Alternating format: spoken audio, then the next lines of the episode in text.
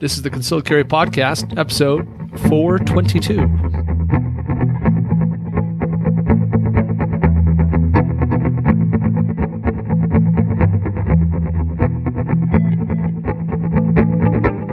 Welcome to the Concealed Carry Podcast. I am your host today, Jacob Paulson, substituting for Riley Bowman. I am joined by co host and producer Matthew Maruster. Welcome, Matthew. Thank you. And I'm substituting for Jacob Paulson. Yeah, that's really awkward. um, thank you for everyone who's joining us live right now on Facebook and, and YouTube. And thank you to all of you who subscribe to the podcast and listen to the recordings in the audio feed. We love you all and appreciate you being here. It's a bit of a turbulent time here in the U.S. Various things are causing panic and drama and rioting and whatever. But it being the beginning of summer, today's topic, we're going to talk about how to maximize your ROI, how to get the most out of the next class you're going to take. And obviously, our primary focus here is on a firearm related class, a shooting class. So I suppose most of these things we're going to cover probably would apply to any class that you might take. So it's going to be super fun, exciting, and all that kind of stuff. For sure. Yeah. Before we get into that, word from our sponsors. We have two sponsors today. The first one is the Yellowstone kit from Mountain Man Medical. Mountain Man Medical's new uh, brand, a new product line launched in early February. And the thing you need to know about Mountain, like if I really had to distill this brand down, like as simple as I could make it, I'd say there's two things you need to know. First, Mountain Man Medical puts only proven, tested, name brand, high quality components in their kits. So the gauze in there, the tourniquets in there, the bandages in there, the gloves in there. None of that stuff is like some random cheap stuff that, that they picked up from China. Uh, all of the components are from proven companies like North American Rescue, H and H Medical, uh, you know, et cetera. Like they're th- this is stuff like that's been used, proven, tested, and found to be effective by the U.S. military. So you can have some confidence that everything going into a kit from Mountain Man Medical, inclu- including everything in the Yellowstone kit, is quality and name brand and proven and tested. And then the second like big core thing that you need to know about that brand is simply that it's the cheapest. Mm-hmm. That despite having the best components in their trauma kits, that is the least expensive. Uh, that they just operate on lower margins and they do it to ensure that the highest number of people out there can have quality medical gear. And in fact, if you're a school teacher or uh, active or retired military, or if you're law enforcement or you know a number of other professions I can't remember right now, you can also save 15%. So go to mountainmanmedical.com and check that out if you're interested in those discounts uh, based on what you do for a living. You scroll down to the very bottom of the page and they have a thing there that says available discounts. And our second one is Pig Lube. Matthew, I'm going to let you talk about Pig Lube. You actually did an interesting test a year or two ago with with Pig Lube and a handful of other lubricants. But uh, yeah. Uh, tell us tell us about Pig Lube. Yeah, Pig Lube. I, I still use it. I love Pig Lube. They have like this little kit, range kit, I think it's called. Has everything in there that you'd need to, you know, to, to clean most of your firearms, different calibers and everything. But the Pig Lube is pretty cool. Not only does it work in lubricating your firearm, um, but it smells like bacon. So it, that's how they get the name Pig Lube, right? It smells like bacon, so it's good. Um, but yeah, referencing that that article, so I kind of did a, you know, I, I, don't know, Mr. Wizard type experiment in my garage, and I got a drill bit or a, a drill press, and uh, I took some metal and pennies and lubricated them and different with different lubrications and and try to keep uh, the same same type of uh, friction between uh, the penny and, and, this metal and just kind of see how long it would take for uh, that that that lubricant to burn up and things. And um, so it's not if you use lubricant like uh, Hoppe's oil or something it's not an oil. It's and it's not so much of a grease. I think it's somewhat in between um, so it, it, stays where it's supposed to be. It doesn't drip out down through your gun and everything like that. It stays where you want it, but it's not as thick as grease where some people, you know, they'll shoot it, it, it you know, in winter time or really extreme low temperatures. And they're like, I'm afraid that, you know, if I use grease, it's going to, you know, seize up or get gunky in the winter time or something like that. So it's kind of in the middle. So I, I mean, it, I love it. Smells good, works. And I don't know much more I can say about it. It's, it's, it's, yep. it's good. And you can buy unscented certainly if you don't want Sure, the bacon sure. smell. But yeah, it's. I mean, it ha- one of the ingredients is sy- synthesized bacon grease, and synthesized basically means they're removing all the harmful fats and sugars and all that stuff, and you're just actually left with the, the actual grease. And then they com- they add to that a synthetic oil that's very fancy and awesome and expensive. And then they add to that this, these nanoparticles. Think like microscopic uh, ball bearings, effectively, that fill in all the little cracks and gaps in your metal uh, and make it operate uh, better. So, yeah, Pig Lube's awesome. Check it out on our website, concealedcarry.com forward slash Pig Lube, and uh, get some of that today. My favorite thing about Pig Lube, frankly, is the applicator. It comes in this like lip gloss style container, and so you know don't don't put it on your lips and don't let your daughter find it or whatever. But but it's just slick because there's no waste. I'm not putting oil on a rag or a patch or a cloth and then wiping it on something and hoping it doesn't spill and then throwing all this stuff away. I just pull it out and I just use the applicator to put it where I need it on the gun and then I put it away. So like it lasts so much longer because there's so little waste. True. Very, very good point. All right. So with that, let's get into our topic today. Uh, and we we labeled the episode today "11 Tips to Getting the Most Out of Your Next Class," and we dug up an article I wrote uh, a couple years ago on the topic, and, and we might have to you know tweak this or you know add to it or, or anything like that. But I, I I think we kind of break this into three sections. There's things you can do before the class. There's things you can do during the class, and there's also things you can do after the class to really maximize your return on investment. And, and we have to understand and recognize that some people invest pretty significant money to take one of these classes. Uh, I mean, I'm trying to think like the most expensive class I ever took. I, I took a two day class in New Hampshire. That was very expensive for me, right? I had to have plane tickets. I had to have a hotel. Um, I had to buy ammo when I got there. Went through a lot of ammo, five five six uh, or two two three ammo. So you know it was it was it was a very expensive thing for me to take that two day class in New Hampshire at at Sig Academy.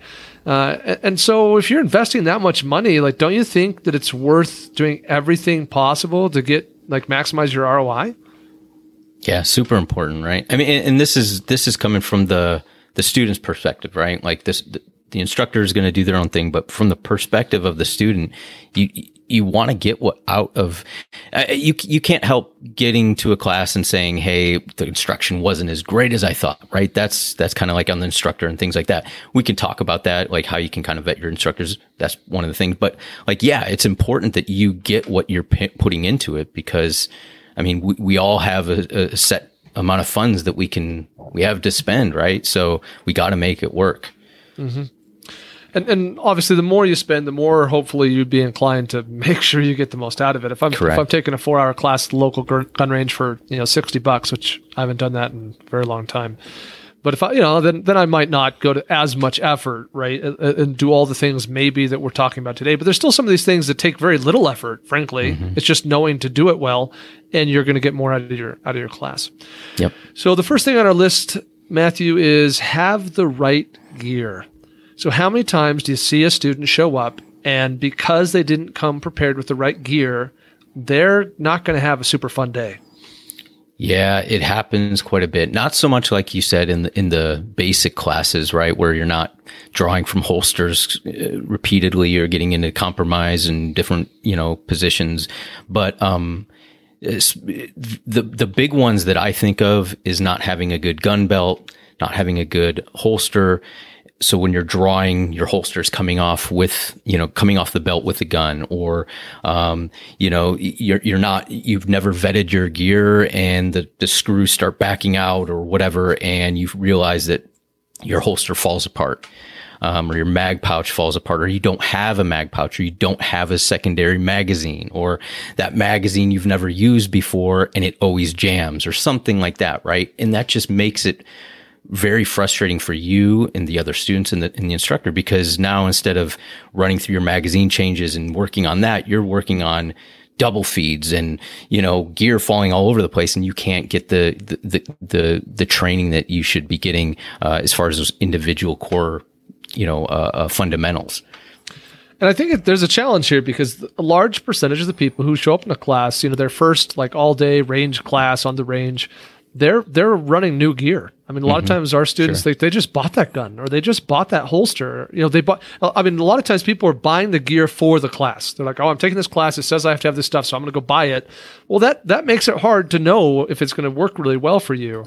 And so I understand that there's a bit of a conflict. On one hand, we're saying, hey, you need all this gear, so go get it. And then on the other hand, we're saying, make sure it's tested before you get there. Like, You're right. well, that, that that's a bit challenging. I guess I have a couple thoughts. One would be the, the better you can vet that gear in advance of buying it, you know, via watching reviews online or YouTube videos.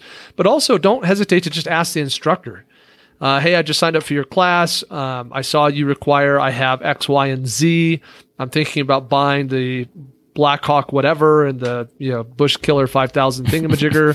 you know, do you think these are good products and will they be adequate for the class or or should I look at something else? Know, that's an easy email to send, and I very rarely get those. Very rarely do I have a student.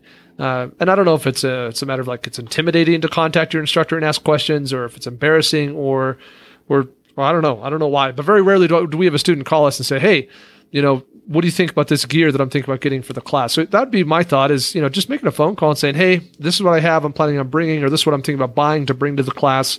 Uh, do you think it's adequate? Or it's going to work well? It's going to go a long way." And, and my other thought on this gear, on the on this idea of bringing the right gear, is it's okay to borrow or rent. Uh, a, a lot of students, you know, it's like, okay, I just bought, paid for this expensive class. Now I find out I need $200 worth of gear to take with me. Well, maybe I don't know what holster I want, or I don't know what light I want to put on my gun for this low light class I'm going to take. And so contacting the instructor and saying, Hey, you know, I'm, I'm not sure yet what I want. You know, are there going to be some things I can use, like I can borrow at or rent at the class so I can try a few different lights on my gun and see which one I like. Um, then, then that's great too. Cause then you, you might have a little bit of frustration at the class because it's not anything you've been able to test in advance. But on the, on the flip side, you might be able to use two or three different things and leave that class with great, you know, clarity of what you want to go purchase. Yeah, I think those are really, really smart points because, you know, in, in, from the instructor point of view, there's nothing, I, I don't want to say there's nothing, but one of the things I hate doing is seeing an, a, a student who you know they just bought all this gear and it's just, it's falling apart on them. And they're realizing like I spent like $80 extra on top of the course fee for all this gear so I'd be prepared and I want to be prepared and I'm here and I'm I'm ready to go. And you see them saying oh my gosh like all this stuff is is not working out and I need to go spend more money now to buy actual gear.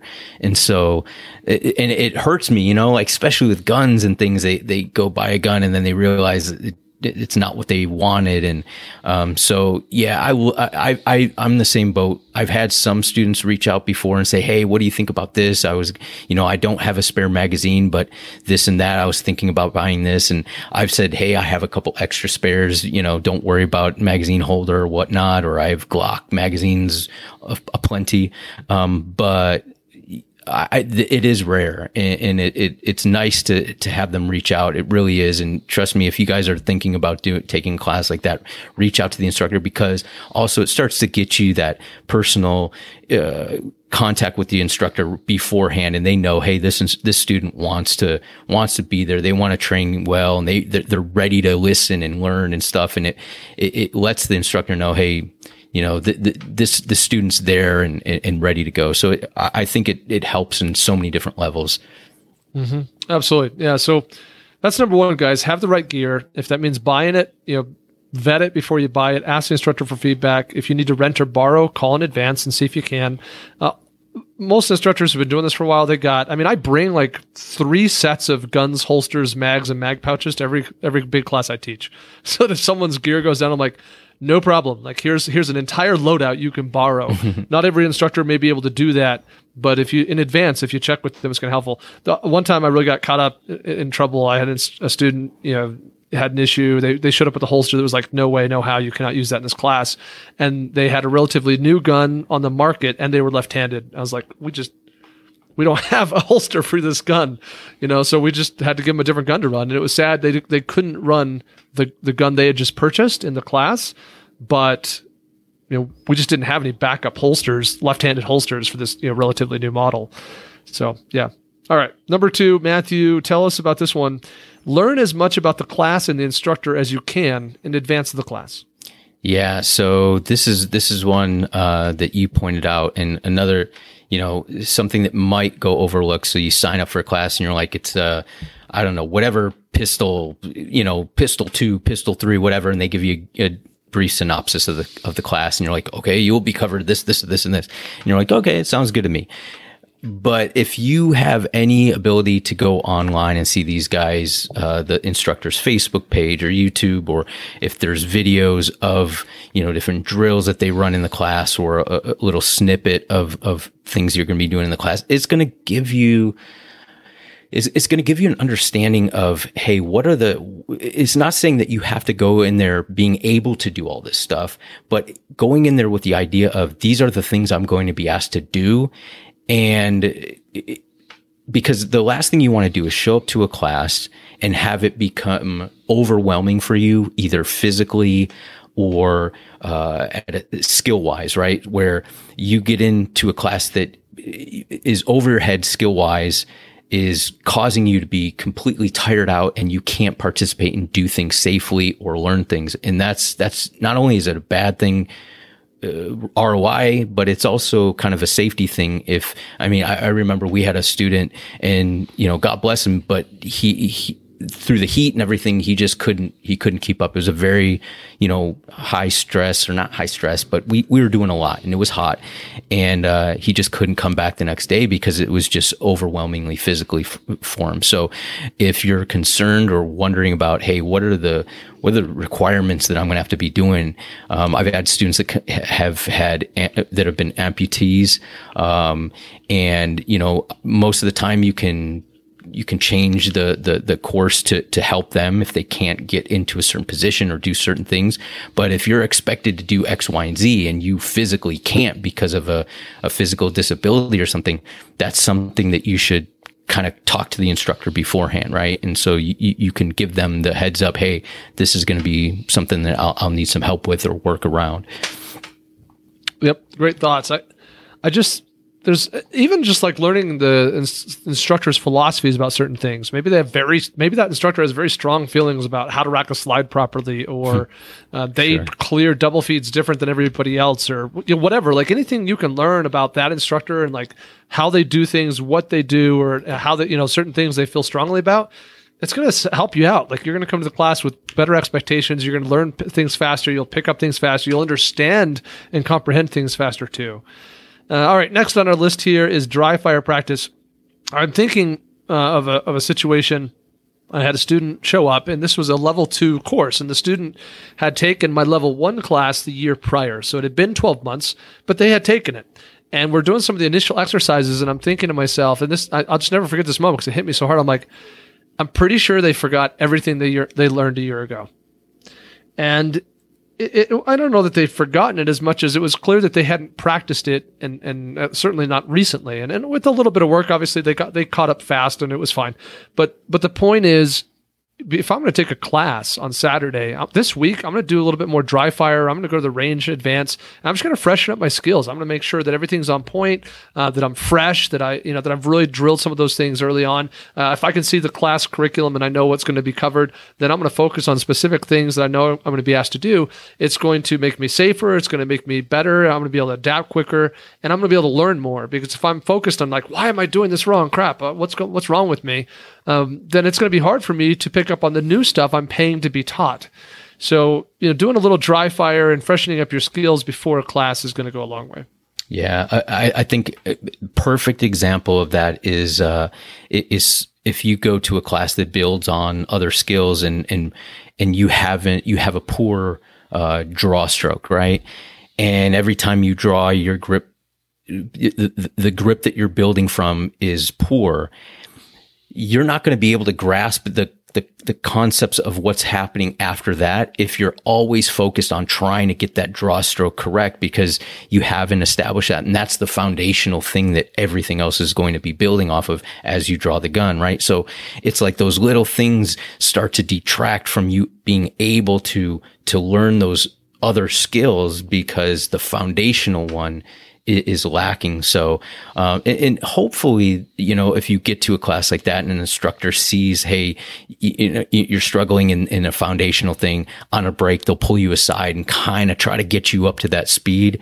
Um, but you, you know, you're kind of counting on that, uh, that instructor to notice it and, and, and be able to have the time and the, the ability to kind of uh, speed you up. And so if you can go in there at a level that, you know, it, it that, like I said, you're not you're not going to be expected to know the material you're going to be teaching, be taught, but you have to have that that basic foundational skill set. Yeah, the way I would think of it is you should be at your best, whatever mm-hmm, that is. Like sure. it's okay to not be awesome at anything that's going to happen in that class. Like if you're like, well, but Jacob, I suck at drawing, so should I not take a class? Like, no, I'm not saying that at all. Like go to the class and learn how to draw. Uh, what we're saying is what you do know make sure it's sharp and fresh. Sure. Yep. You know, so that so that you're able to actually learn new things, so that you can grow and not be hampered by the fact that you're just rusty. that's that's the big problem that we want to avoid here. Yep. All right, the next one uh, here, Matthew. And this is kind of I'll call it an obvious one, but despite it being obvious, it's a constant problem, and that is go in with an open mind. What do we mean by that? Man, it, this is huge, and and and uh, this this kind of goes both ways. There's there's uh, students who've gone to m- multiple classes and learned from different instructors.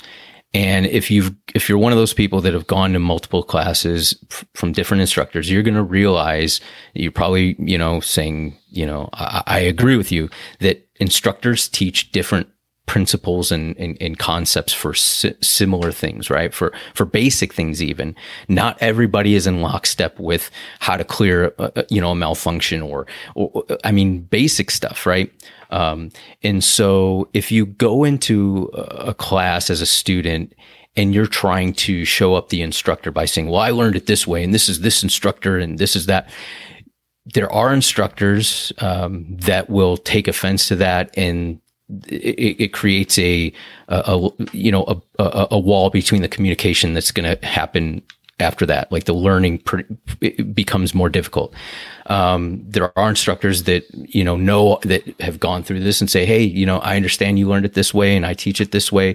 Uh, one way is not the other, you know, right or wrong. But why don't you try it this way? This is how we teach it in this class. And and after this class, if you like to go back to the other way of doing it, that's great. But uh, it can't hurt to learn other other techniques and and see which one uh, you like the best. But um, but make sure that you go in there with the with the idea that I may learn something new or a new way of doing something that I already did. And it doesn't mean that the other class was wrong and this one is right, or this class is right, or, you know, wrong and the other class is right.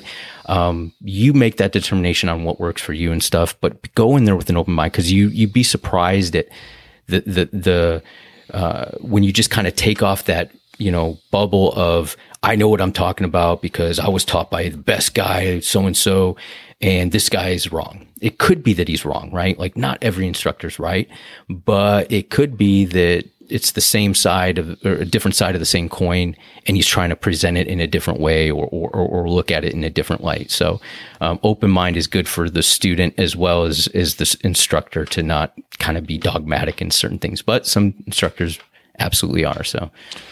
Yeah, I'm, I'm, thinking in my head right now that if you go take a class at Front Sight in Nevada, and then you go take a, a class at Gunsite in Arizona, and then you cruise up to New Hampshire and take a class at Sig Sauer Academy, you're going to quickly realize that there are th- those are three large, well operating, been around long time academies who all teach some some very basic things significantly differently. Mm. So it, that doesn't make any of them right. I think what it means is that the point of taking classes often is getting all those different perspectives so that you can learn lots of different ways of doing something and, and figure out which of those is best for you. Or maybe what's best for you is an adaptation of what I learned here and there mixed together. Absolutely. And that's kind of the point. That's what you're paying for. Like when you take the class, you're paying to figure out how that person says to do some things. And I, I do think that, to your point, Matthew, a good instructor is also good at saying, hey, here's how I teach it.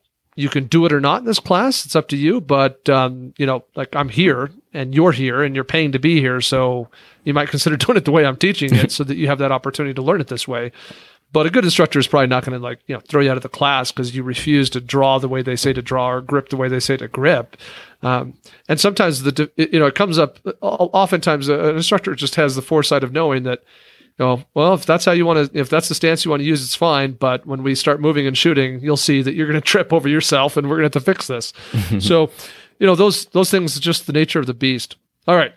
Uh, so we can say that all day long, and I think most people know you need to go in with an open mind. But I guess it's it's different to say that, and it's different than than to actually do it. Like that's one of those things that's easy to say and harder to do. You really need to go in and think, I'm going to be a sponge, and I'm going to take everything they say at its at its value, and later I'll figure it out. So those are all of our kind of pre-class, you know, thoughts about you know getting ready and, and taking advantage and, and you know getting as much value as you can before the class starts. So to reiterate, we said have the right gear, learn as much about the instructor in the class as you can, do some dry fire or otherwise prepare and make your current skills as sharp as they can be, uh, knock off the rust, and then go in with an open mind. All right. Right. During the class, pay attention to the other students. This is one that's a Jacob soapbox issue. I see this a lot. We'll be teaching, and uh, you know, by nature of the exercise, we need to break it into groups. So it's like, okay, we're gonna have four. You know, everyone's gonna line up in some line, and we're gonna have people go one at a time, or maybe we'll break it into two groups, and you know, the side by side, one instructor is gonna run this group, and the other instructor is gonna run this group. But what happens is people in the back of the line, they're just not paying attention they'll, they'll check in the current text message or they are chatting with the other guy in the line about, you know, oh, did you hear about whatever happened in New Hampshire? Yep, that's why I carry, you know, and and that that's you know they're having conversations, and in my mind it's like you're you're missing out on so much value. Like you are you are missing it because if you would watch this other person who's up here at the barricade doing this drill, you would see how they did this thing. And uh, I mean, you might see I come up and I talk to them and I say, oh, blah, blah, blah, blah. And you hearing me tell them something is something you could learn. Mm-hmm. Or you might notice them do something. And after that drill, you might raise your hand like, hey, I, I noticed that Bob, when he did it, he did this thing. Is that is that okay? Or is that as good? Or like, should I should I have done that? Like, you know, there's so much you can learn. I'm going to tell you guys a dirty secret. When I'm in a class, anytime with the lineup for any drill, I never go first. never. Um, maybe it's like a paranoia that I'm going to embarrass myself, but I really want to be last because I want to watch every other person go through that drill. I want to see how they do it, what they do well, what they don't do well, what things they try that don't work. I want to hear the instructor provide all the feedback to those people and say, oh, change it, do this way instead. Oh, you're doing this wrong. I want to hear, and I'm going to soak all that up. And when I go through at the end, I'm going to have the best run I can have because I did all that observation and I, and I was taking notes and I was listening and I was paying attention there's so much to be gained there. I know Matthew, I, I might have just like gone too long on that one, but no. uh, I, I think people really miss out. No, you you were reading my mind. I mean, it, it, and it's it's frustrating to the point sometimes because, like to, to your point, you you you realize that there's they're missing out individually on on learning, right? Because learning takes place in different ways, right? Like you might learn from listening to the instructor, you might learn from watching the instructor demonstrate, or you may learn from watching somebody do something wrong and be corrected. And so there's all different ways people learn. And if you're taking away one of those aspects, then you're missing out on a potential way that you may be learning something. And, and, uh, you know, it's, it's frustrating when it's, I mean, in everybody, it's it's going to happen where like somebody gets in a conversation and, and, they're not paying attention, like throughout a you know six hour class or whatever. Um, but when it's the same people over and over, it it it it's frustrating because you look and you know the other students have paid a lot of money and they want to get training, and you have to slow it down and repeat. You know, hey, you know, we're going to fire three rounds and this is how we're going to do it. Okay. Everybody understand? And there are people standing right behind watching them do that. And then they get up and you say, okay, we're going to fire three rounds. You guys know the, know the drill. And they're like, wait, what are we doing? And you're like, we, you just saw somebody fire three rounds. You're standing right behind him. Like you got to pay attention so we can move and get people through and, and, and learn and more rounds. And, and so, um, it's, I don't want to say it's a selfish thing because everybody, you know, is going to be kind of off and talking about things certain times. But like if, I, think as a group, you, you, you, you do a lot of uh, good for the whole group when you're engaged and you're learning and you're, hey, I picked this up, and and so it it just makes it better for you, the instructor, the group as a whole, and everything. So that's yeah, a really important thing that you know is it seems like a minor thing, but it's huge. You've invested your time and your money Yeah. So, like, there is no shame or embarrassment to you maximizing your return on that investment. Another thing that's kind of along these lines, but I see it as a common issue, is well, you'll have a few students in the class who didn't bring as many magazines as everybody else, or they're running smaller capacity magazines. And so they have to go back and reload more often than others. And so you'll have a situation where it's like, okay, we're to run this drill. Everyone's going to go through it. And that, that's, you know, most of the students get done and they are, they're able to stand there and continue to watch. But one, one student gets done, they like crap them all out. And it's like, yeah, go hurry and top off your mags, you know, before the next drill. They got to run back to the table. They got to load up all their mags. And meanwhile, these other students who brought more magazines or they have higher capacity magazines, they're able to sit there and keep watching and keep learning while, you know, I was trying to think of a fun Fred. While Fred's back at the table, you know, topping off mags again. So, you know, if the instructor says to bring three spare mags, uh, and if you have a capacity of twelve or less, bring five spare mags. Like, just double it. Like, if he says to bring three, bring six. If he says to bring five, bring ten, because you having more mags available means that you're going to be able to. When everyone's loading mags, you'll be able to load all those up. And when you have opportunities to observe and learn, you'll be able to do that instead of being stuck uh, behind the firing line, topping off mags where you can't pay attention and you can't learn. So another little thing along those lines. Yeah. Or the instructor might say, Hey, we're waiting on those guys. You want to run the drill real quick? You're ready to go. And you get, you, I mean, you're getting more out of, you know, the, out of it. So yeah. Absolutely. All right, next one on here practice mental rehearsal. And what I mean by this, and I mentioned my own personal, uh, you know, f- fault here and confession that I always go last. I try and go last on a drill. At the very least, I don't want to go first because I want to observe a couple of the people run it. Like what I'm doing while I'm saying that line and I'm listening and I'm watching and paying attention. The other thing I'm doing is I'm mentally rehearsing myself doing that drill. And this is not, to be clear, like this is not about me looking awesome in the class. Like I don't care how I look. This is about me performing at my best so that I learn more, so that my body creates the right synapses, so that my my brain is doing it, you know, is is remembering the motions. And it's it's about me performing at my best so that I can get more out of the class. And so if we're doing a box drill and a box drill throws off a lot of people, it's like you're going to walk forward this way, then you're going to turn, you're going to, you know, run the sprint to this side, then shoot, then walk in reverse to this corner, and then, you know, run over to this corner while shooting and then walk left again. You know, like it, some of these drills are quite complex. And so it's like, oh crap. So I'm going to sit in that line and while someone, one of, one of my fellow students is running that drill, I'm seeing myself doing it. I'm imagining as if I was them. Like I'm seeing through their eyes. I'm like, okay, yep. He says, go. I, I draw. I'm going to walk this way. Bomb. I'm going to shoot, shoot, shoot, shoot, shoot here. I'm, gonna, I'm probably going to have a reload right about here. So then I'll be performing. Like I'm trying to mentally rehearse every exercise in my mind to the best of my ability before it's my turn to step up and do it so that I can maximize my performance and get the most value from it. Yeah, it, it, in and, and I'll I'll give you the perspective of the of the instructor once again. And when I you know you have a student and you're like, okay, this is what we're going to do. You're going to move from this piece of cover. As you cross over and you're moving to that piece of cover, I want you to engage this target with a few rounds and that target with a few rounds on the move. Get to the, you know, when, when you reach the other tar, uh, other piece of cover, want you to assess and go back to the holster. And they're like, okay, got it, got it. And then you see them like uh, you give them the command, they run across, and then they get to the other side and they start shooting behind cover, and then they go to the holster, and you're like, "That was good, you did a great job, but that wasn't the drill, and we're working on this skill." So you know, and it's like you got to take them back, or they miss out on actually, you know, the reps of that specific skill that you're trying to to, to try to you know teach and so and not out of you know a fault of their own that like maybe they you know they're purposely doing that or they were purposely not paying attention. But especially when when when you have a complex thing or things that you've never done before it's important to kind of like really put yourself in those shoes and kind of like okay let me pay attention what these students are doing or let me really like this is what i'm going to do okay blah blah blah.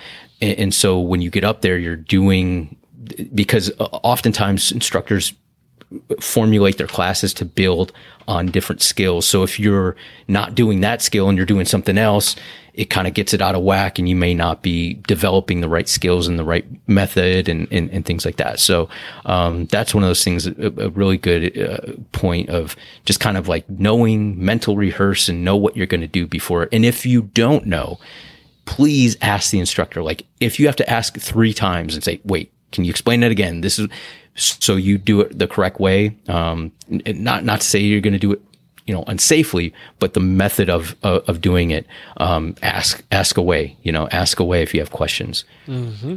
yep. Yep. And a lot of these things you notice kind of correlate together. We talked about well pay attention mentally rehearse right? Don't be afraid to ask. Like these are all critical critical things. They all work to that some of those same objectives here's the next one on the list and this is one i never would have thought of until i saw one of my students doing it and that is to take notes during yeah. the class. So, Matthew, what are your thoughts on this one? Yeah, I, I think Matt wasn't Matt. What is that the the student you're thinking of? Oh, I can't remember. I, I well, I, I I've seen a couple students take notes, and it's like it's awesome, right? Because you're like, okay, this guy is going to write down a couple, you know, things that that to jog his memory or her memory once they get back home or in the future. So, so because it's a key point to them, right?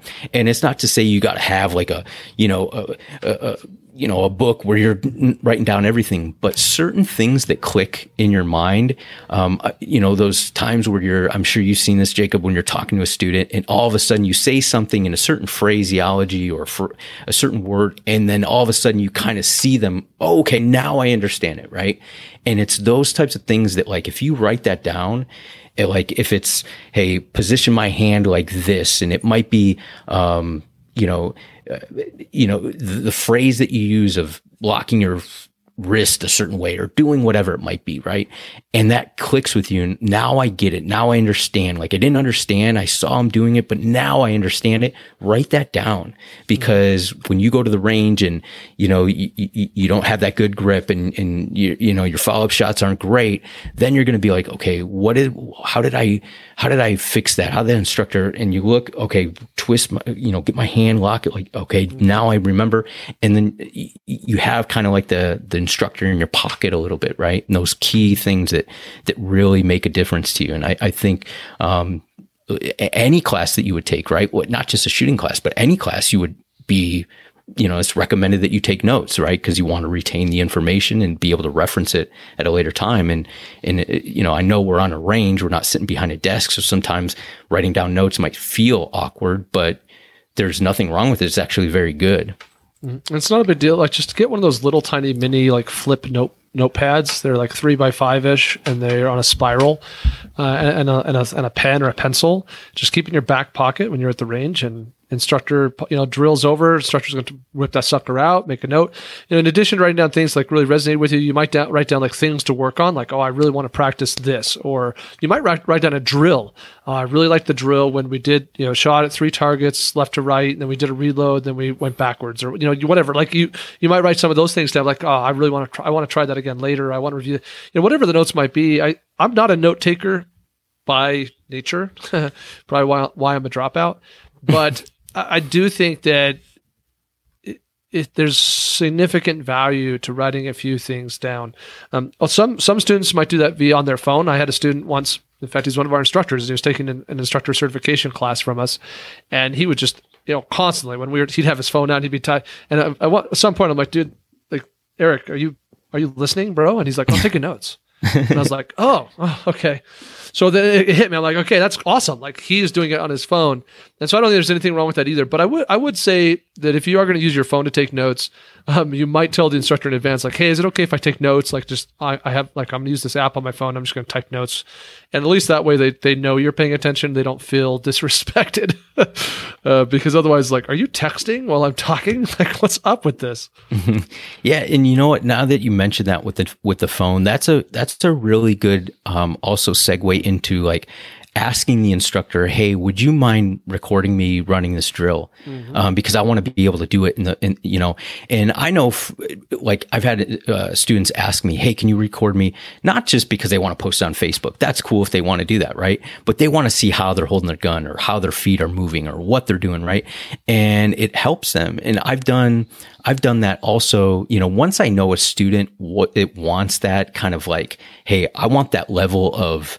You know, I want to see what I'm doing down to the point. I want to take notes. I'll, I'll even sometimes take a video of them without them knowing and say, Hey, you know, on a break, Hey man, look at, look at this. This is what your hands looked like, you know, and they'll, Oh, okay. You know, get your hands up a, a little bit better next time. And, and so it gets them you know, kind of like learning even above the kind of basic learning that's going on in the classroom. It's kind of like another level almost. So Mm-hmm. um, that's a really good. That's a really good point.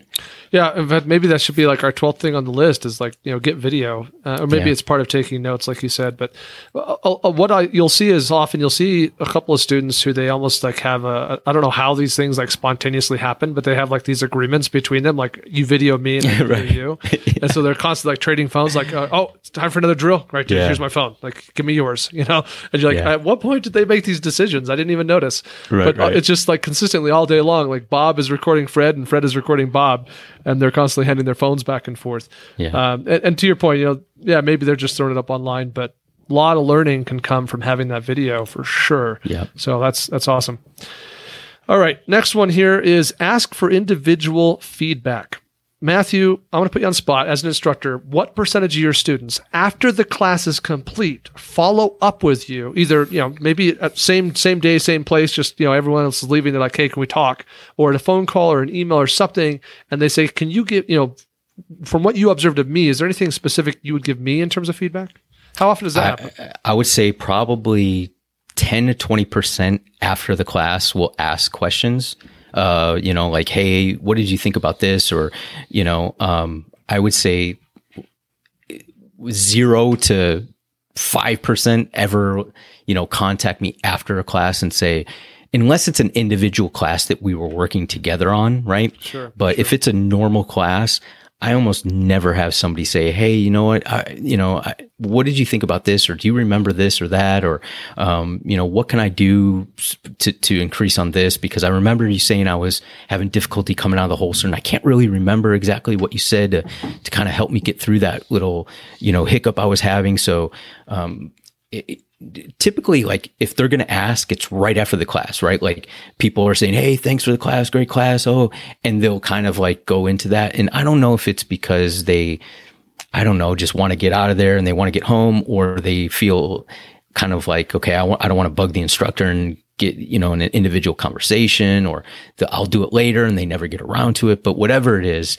um, asking for individual feedback is very rare Yeah, it's very rare. Um, I've had it happen. I can think of I can think of twice that it's happened to me. In both those instances, the students bought me dinner.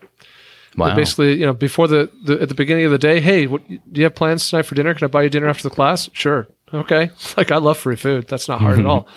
And then you know, class gets over, we go out to dinner, and they're like, hey, so like what, you know, and, and they they're asking questions. How can I improve? I know I, I certainly have done that. Um, I I I if I'm going to pay a lot of money and take a class, I'm gonna I'm gonna ask that instructor very pointedly, like, what would you recommend for me to work on? Like you, you just watched me for a day or two or three. Like, what would you tell me to do next? Because that's not something they're going to do in a group of 8, 10, 12, 20 people. They're not going to like go one by one, like, okay, this is what you should work on. This is what, yeah. And, and uh, frankly, there are some classes where there is actually time set aside for individual uh, feedback. For, but for the most part, that doesn't happen unless you ask for it. All right. Next on my list is deep debrief. And what I mean by debrief is this is just about like a it's like a self introspection ponder time. It's about you just you know sitting down, you know, maybe it's the next day or something, and you're just writing down some additional insights. You know, consider the feedback you received from the instructor, and just say, hey, you know, what what what do I really want to like remember from this, and, and just writing it down. If it's a multi-day class, I would do this at the end of each day. Every every night, I would just like take some notes and and do a do a personal debrief. Um, I I have uh, in addition to just writing down any like personal insights, I will also take the time to actually write down everything about the curriculum I can. Like I'll remember, I'll try and remember like, okay, first we did this uh, drill and then he talked about this and then we did this exercise. Like I will, like I'm not trying to copy the instructor's curriculum. Like I'm not, I'm not a loser, uh, but I am just trying to like really map as much of it out as I can so that next time I go to the range, I can look back at them like, oh yeah, we did that cool drill on that day, or we did this first and then we did this, and, and my time was this, and, and so I'm going to go do that drill again today. And, and so, th- as much as you could kind of just debrief, I think there's value to that. Yeah, I, I agree. And that gives you, I think that gives you the ability to sort of pick up those things that you want to ask the, the instructor, right? Like if you don't do that, maybe you don't reflect on those things and, and it doesn't kind of, uh, trigger you to go to the instructor and say, "Hey, can I get my times for this?" Or um, "What was that drill you call?" You know, like I, have had students like ask me, like, "Hey, uh, can you send me all the drills we ran in the class?" And I'm like, "I can, but it it, it it's much more." Um, if, if, if you, you know, if you want to know, hey, what drill did we do to work on this specific skill? Or, or it's much more impactful than, hey, just send me a list of all the drills. Cause I can say, hey, I got all the drills on my webpage. Go check it out. Right. And that doesn't really do much for you. But if you're saying, hey, that one drill that we did this, um, what were we working on for, with that? Like, what was the, what was the purpose of that? And, and, uh, can you send me my times or what were my times for that? If you debrief on your own, uh, it, it may turn into a debrief where it causes you to to to get with the instructor and get those things. And I would also say, um, as far as the instructor may be asking you as while he's debriefing with you or, or while you're asking questions hey how did i do? Like what what was what was the best point uh, that you picked out? Or what things really resonated with you? Or could we have done something different that would have helped move the class along more smoothly or and and that gives you you the ability to say um, to to to better the class for the next student, and to to to kind of uh, maybe you're going to take further instruction from this instructor, and that that feedback from the the students is really valuable for that instructor um, to to to better the class, better the curriculum, better his uh, or her uh, you know teaching style. So um, all those things in the debrief are are big for you immediately, you know, from that class, or maybe inadvertently, or I don't know what, you know, coming later if you end up taking a class or you're helping out future students. So, yep. Yep, nothing to add to that. I, uh, the next one kind of comes right out of that, uh, out of this debrief, and that is plan your practice routine. I don't remember what episode it is, but at some point many moons ago, we introduced this idea of training, practice, and learning. That's kind of the the three kind of the cycle we think of in, in our in our business and how we present this idea that you know training is you getting information from an instructor in a formal place generally that you pay for. Learning is like listening to this podcast, and practice is taking those things and, and getting repetition, trying to master the skill. So when you come out of the class, you really want to look at it and say, okay, what am I going to go practice now? Um, I really feel like I need to work on my grip and I really need to work on target transitions uh, or I need to work on cadence uh, or I need to work on you know really um, making follow-up shots really you know solid or my groupings are not tight enough or what, whatever it is. And so if planning my next my practice routines well these are the drills that i'm going to start running at the beginning and the end of every time i go to the range on my own uh, so i can measure how i'm doing and between running those drills, I'm going to do these exercises to work on this, or in my dry fire, I'm going to focus on these these little micro drills or whatever it is. So having a really really good um, idea of what is what am I going to do next? How what is my my routine going to look like for practice is really important. And then the last one, Matthew, I'll let you cover this one. Is pick out your next class immediately. Like when you finish taking a class, your your last thing you should do to kind of bring all this full circle is decide what the next class is. Yeah, I think that's that's kind of a, a wise thing because um, the, when you start taking advanced classes, it, it, there, there's a, I think there's a kind of a feeling that like, okay, I've been there and I've done it, right? Like I've taken all the, the pistol two or the uh, tactical pistol two or, you know, advanced pistol one and two. Like uh, everybody calls it something different, right? And I've taken that. So I, I need to go on to something else and there's there's a I think that there's something to be said about saying, okay, I've taken this advanced pistol class here.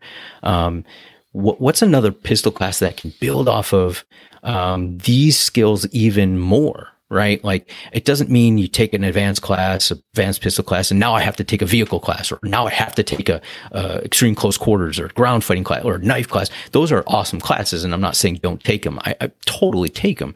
I'm just saying like just because you've taken X class from one instructor doesn't mean if you take a class that's similar that you won't learn, learn something from that same sort of level class from another instructor. So I would say start planning out, hey, what are my goals? Like, do I want to start taking a vehicle class? Is that something that's important to me? Or do I feel like, hey, I want to work on these skills and I want to, I want to get another instructor's point of view on how to grip a gun or how to move from cover to cover and blah, blah, blah. Cause like we said, everybody, uh, you know, instructors teach things differently. You might pick up something that you didn't pick up from this instructor and that and vice versa. So um, I think planning out your your classes from the not like a hierarchical thing where I've done this now I must do this now I must do this. It's it's it's a it's a it's a progression of that that that you know isn't so.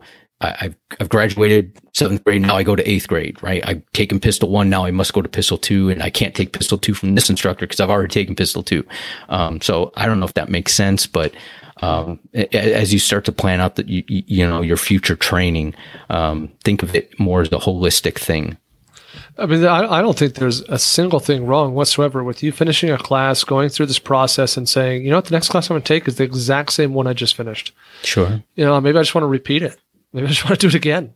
Um, I don't, you know, there would not be any shame in that at all. Uh, and frankly, it's probably a really dang good idea. Uh, we have some, we have a few students who have repeated our entire three day curriculum with us, you know, uh, uh, two summers in a row. Uh, they just want to do the whole thing again. And hopefully that means they enjoy it first off, but more importantly, they, they feel like, hey, I want to I want to start from the beginning. I want to hit these fundamentals again. I want to go through it all again, and uh, yeah, I think that's super valuable. So yeah, I think I think the key here is in my world, if you if I ask you the question, anyone who's listening to this right now, what's the next class you're going to take? And you say I don't know, you have a problem that you need to solve. Like at any given time in this community, if we're serious about building our shooting skills, you should be able to answer that question at least to some degree. Mm-hmm. Well, I'm, I'm choosing, you know, I'm, I'm, between this one and this option. Uh, one is in August and one is in October. I haven't signed up yet, but I'm, I'm deciding. Okay, that that's viable. Like you know, props to you. But if your answer is I don't know, uh, then I think you're missing out. At any given time, we should know what our next step in the journey is going to be, and that's kind of the point. Yeah. Okay, very good. Well, that gives you 11, or maybe there were 12 in there, 12 things that you can do to get the most uh, value out of your next shooting course. It's the summer. If you don't have class that you're signed up for, go sign up. It's been a bit of a turbulent season relative to instructors having to cancel classes, either because the ranges aren't open or because less people are you know, willing to get out get out into groups of other people and and so the just enrollment's down and sometimes a small class has to be canceled but enroll, sign up. If you're worried, check the return or refund policy. Uh, but mm. get out there and get make sure you're you're signed up for a class. Sure. I like Sean's comment here on Facebook. He says the best class to take is the next one, and I really appreciate that. That it's all always about looking forward and deciding what the next thing is going to be. Okay, Matthew, I think that wraps it up. A reminder that our sponsors today are Pig Lube and the Yellowstone Kit from Mountain Man Medical. You can learn more at mountainmanmedical.com or you can learn more about Pig Lube at concealedcarry.com forward slash Pig Lube. If you haven't recently or you have never written us a review on iTunes, can I please ask you to do that? If you don't have an iTunes account, um, you can look for a different platform where you can review our podcast, maybe like Podbean or you know, a lot of these podcast uh, apps are, are now allowing reviews. I'm, i still don't know if Google Play Music is or not. Uh, that'd be one you could check. But if you'll please go write us a review. If you have before, but it's been a while, go write us another one. Uh, most of these platforms will let you write as many reviews for any given podcast as you'd like. So we would love to see some uh, updated and, and, recent feedback and comments from you guys. And obviously, those reviews help us rank higher on those platforms and help more people find our podcast and get the same education and training that we hope you're enjoying. That's it from me, Matthew. Any last words? No, just uh, thanks, guys, for always listening and, and being my loyal listeners. And uh, we love you guys and stay safe there you have it from from the word words of Matthew Maruster. Remember to train right, train often, train safe, so you can fight hard, fight fast, and fight true. Take care, everyone.